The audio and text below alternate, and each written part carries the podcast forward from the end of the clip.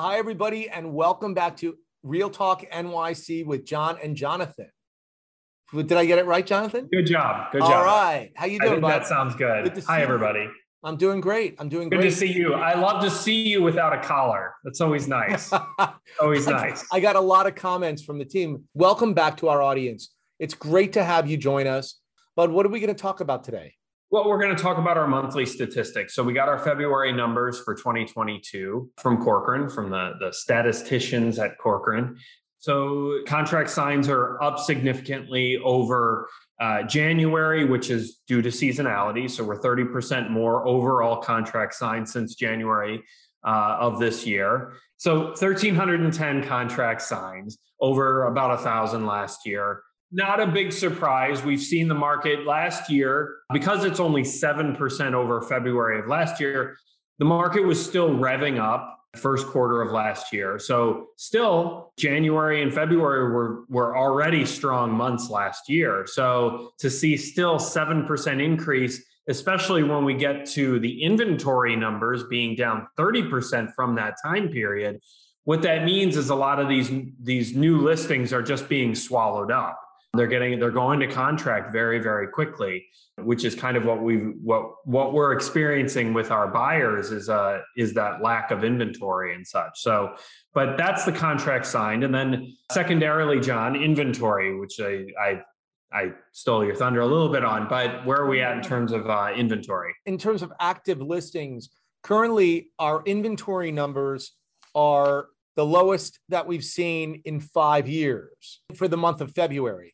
So currently active is 5,819 units, and that's that inventory is down 29% year over year and up 5% from January. So all that tells us between January and February is that more people put their apartments on the market that have been actually absorbed, even though the amount of contracts have increased dramatically month over month.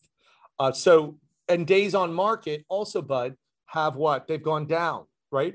Days on market have gone gone down, but one point in terms of looking at one category versus another, if we look at the number of contract signs have gone up 7% and the inventory's only gone up 5%, especially when you're you're thinking about the number of that's associated with that percentage much higher on active listings versus contract signed because we talked about 1000 to 1300 whereas inventory only increased 5% and that's north of 5000 so the raw number there of increase in each category is very different. That's all those new listings going to contract very quickly and being absorbed when we actually still see that that inventory trend overall going down. Um, and that 30% is what what hurts us and that's also what brings down that average days on market. So as apartments are coming out and going to contract within you know say 10 20 days just a couple weeks on the market which is about as quick as you can get it given due diligence needs to happen et cetera. If it actually comes to the free market you know you get an accepted offer usually at its quickest within about a week of being on the market and then you got another week of due diligence and stuff. So all those new listings being absorbed really brings down the days on market. There are still those nuances, and we've talked about a nuanced market many times over the last year. The pied a terre market being one of those that is still struggling a bit. And so you still have your, we, I'm trying to get this right, the hanger, hangers on.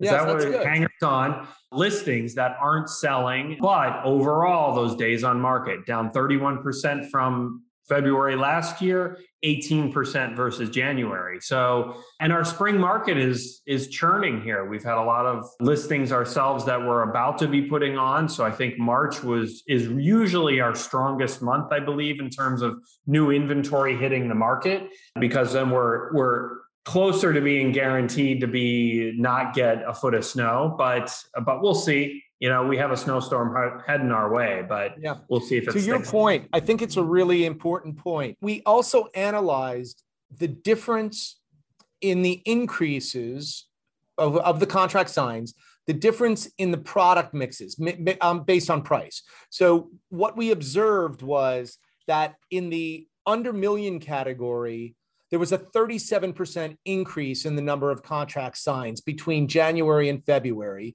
a 30% increase under between 1 and 2 million, then a 26% increase between 2 to 3 million, a 20% increase between 3 to 5, and then over $5 million, it was an 18% increase.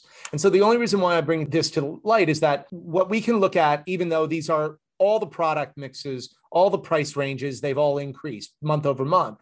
But we look at, okay, well, what are the units which are trading even more? And under that 2 million category, it would be your first time buyer or a couple who's maybe the trading up apartments. And so under a million dollars says that that's the first time buyer in New York City. And they're taking advantage of low interest rates that are starting to creep up.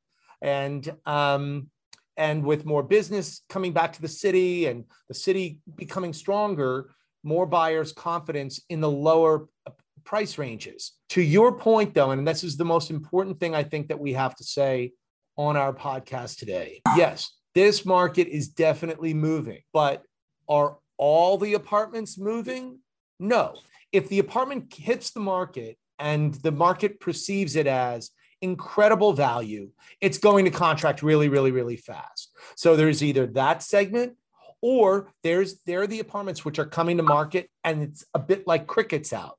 Depends on where the apartments are being priced and also the apartments which have been on the market for a while which are not receiving attention like you said the pied-a-terre buyer but also it has to do with price. And we're counseling sellers who have had their apartments on the market and i'm talking for anywhere between three and four months on the market. You're either going to a wait for the market to catch up to your pricing or be proactive, drop the price until the market responds and get the apartment sold. Yeah. And it's not unheard of for a market to not at all catch up with a perceived high price on an apartment. But I will say that you have a one large competing factor with that is your days on market. So it, it's not an insurmountable feat, but it is highly I would say it's it's unlikely that it's going to be the case. Right. Now, constriction of inventory is certainly one of those things that can can help that pro- help the probability of that happening because people if people get and buyers generally get to a place where there's like well I just want to buy something but we're not seeing that we're still seeing a sensitivity around pricing even though inventory is low Mm-hmm. You know, we'll see an apartment come on the market on, on really at any price point because we have buyers at, at different price points.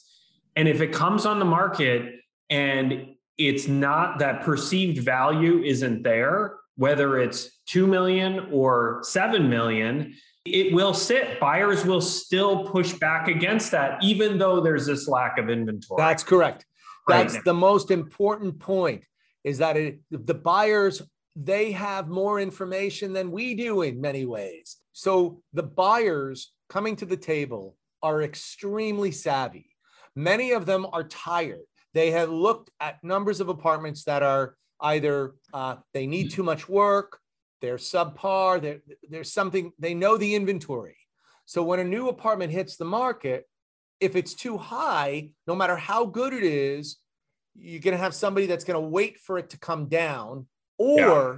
or what back. we are seeing which we're hoping on some of our listings which have been lagging a little bit buyers who are savvy who are saying eh, it's been on the market for four months we're going to make a lower bid on the on the on the uh, on the table put a lower bid on the table and then we can go back to our seller and say look mr and mrs seller this is where the market's responding we've counseled you on bringing your price down and you didn't want to. This is where your markets this is where the market is. Let's go. If you want to sell it you've got to you've got to uh, negotiate and try let, let us bring the the um, the buyer up to you.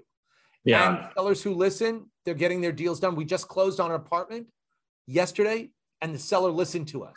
Was it a little bit lower than what they had wanted? Yes but they got it sold and the seller paid us a nice compliment today. She was surprised how smooth the transaction went. Bottom line, market is moving, but buyers are very sensitive to price. It's our spring market is really starting to rev up. We yeah. have great apartments coming on the market and we are working diligently with both of our buyers and our sellers. My favorite st- statistic out of this is seeing the increase of those under $2 million apartments, you know, month over month being, you know, I think that is going to, we talked about this last year at the end of last year and maybe last month, that I think is going to return to being the engine that drives our market. And not to say that these larger apartments aren't going to sell because we're we're seeing them still sell. There's still a big um, disparity between supply and demand right now. So that's going to continue to move it along. But when you have a when the the majority of our market is below 2 million, the studios, one bedrooms, two bedrooms, to see a really high percentage increase in numbers of contracts signed means there's a lot of be a lot of deals being done. You know, it's good to see because I, that part of that category has been has not seen the increases that the upper echelon has. Always a pleasure. Love it, even though we're not in the same room. Maybe next month we'll be in the same room. As always, yes, John. Good to see you, especially without the collar. Uh, thanks for joining us, everybody. If you have any questions, reach out to us. Stay healthy, safe, and remain in gratitude. Gratitude. Signing off.